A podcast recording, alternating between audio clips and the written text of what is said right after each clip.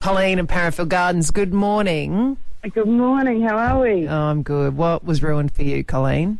Uh, A hundred and fifty dollar bottle of Victoria's Secret perfume, courtesy of my little boy. Ouch. Um, yeah, he went missing in the house and a bit quiet. I knew he wasn't asleep and went looking for him, and there he was in front of my mirror with about a dozen tissues and my whole bottle of perfume and decided to clean my mirror. Oh.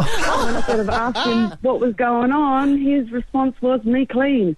So, at three years old, how, he how, clearly old, knew I hated dirty mirrors. uh, how old is he now?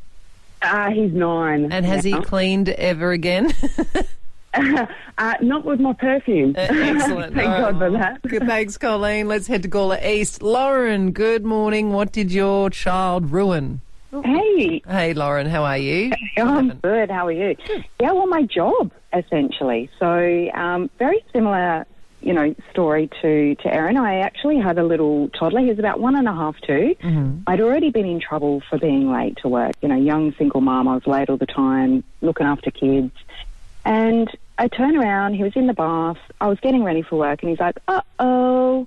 And then I turn around, he had done a poo in the bath and thrown it at me just instinctively, all over me, all over the bath. I had to re-bath him. We had to, you know, re-shower. Oh my gosh! And then I got to work finally, and I got a final written warning. They didn't believe me. Oh, God. Oh, and so did you leave that workplace, Lauren?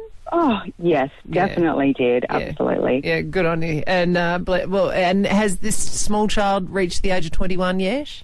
Well, he's 14 now, so I'm sure he'll be really loving the fact that I've just revealed that to him. It's going to be wrapped. Thanks, Lauren. See you uh, to Seaton. Ashley, what did your child ruin?